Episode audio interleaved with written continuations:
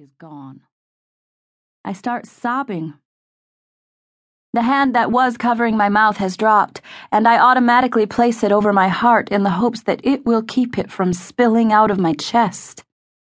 Luckily, the music inside has been playing fairly loud, and since I'm hiding on the side of the house in the dark, no one else can hear or see me while I cry uncontrollably.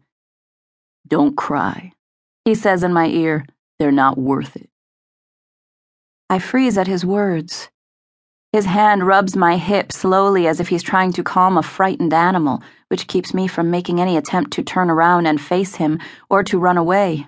With just his hand, he keeps me locked in place, my back to his front.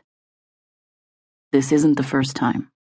They've been doing this for a while, he says.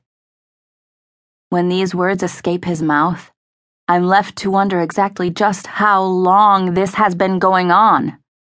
My mind is now working in overdrive, trying to quickly piece together every missed call and every late practice Chris may have claimed to have. Again, I try to run away. Using both hands now, he quickly pulls me back to him and holds me in a tight grip. Through tears, and after what seems like an eternity, I finally am able to speak. How long? I ask him. His body stiffens behind me, and his hands are now clutching my hips to the point of discomfort. How long, Tyler? I plead. Please, tell me. A few months, he says simply. Why? How could they do this to me? He slowly turns me around to face him. I can barely make out his features under the soft glow of the full moon. I lift my head up to look at him, and I'm not sure what is behind his hard expression. His jaw is set tight, as if he's clenching his teeth, and his chocolate brown eyes lock with mine. As he studies my face, I feel the intensity behind his gaze. His face is a mask of emotion that I cannot decipher, since I'm too busy trying to keep my composure. I momentarily consider the fact that he might just be trying to be nice to me which is at complete odds with his reputation. Tyler is particularly known in our high school and hometown as a bad boy. I've known Tyler almost my entire life, having been in the same classes since kindergarten, but we have never been friends. Right now, I'm confused by his demeanor and I take a couple of quick steps back. He doesn't let me go anywhere. Instead, he pulls me closer and puts his arms around me. At first, I'm hesitant, but I am no match for his strong arms. I reluctantly give in, letting him pull me even closer until my head is tucked firmly under his chin. I take in the scent of him while I try to calm down. I faintly register his hand rubbing small circles on my back, and I begin to feel the smallest sense of being safe in his embrace.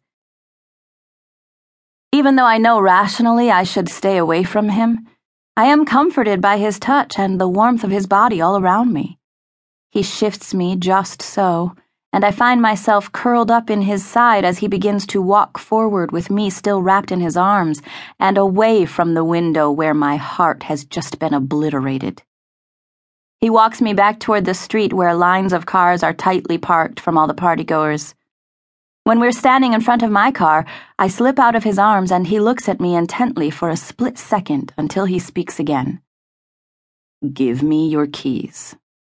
He says quietly, but with enough authority so that there is not a doubt of whether I should consider it for a moment. I hand him the keys and he opens my door, carefully guiding me into the passenger seat. I watch him while he closes my door and walks around the front of the car. Without saying a word, he slides in, starts the engine, and begins to drive. As I stare out the window, I can't help but think of what I had witnessed. The scene just repeats itself over and over in my head. Just today, I had told my boyfriend, Chris, that my parents weren't letting me go to the party, having been grounded for something that I can't even remember right now. He was disappointed or at least I thought he was. But when Lisa sidled up to our conversation and joked that she would keep an eye on him for me, we all laughed, knowing full well that Lisa was more apt to get herself into some harmless trouble than Chris. Lisa walked away to her next class, but Chris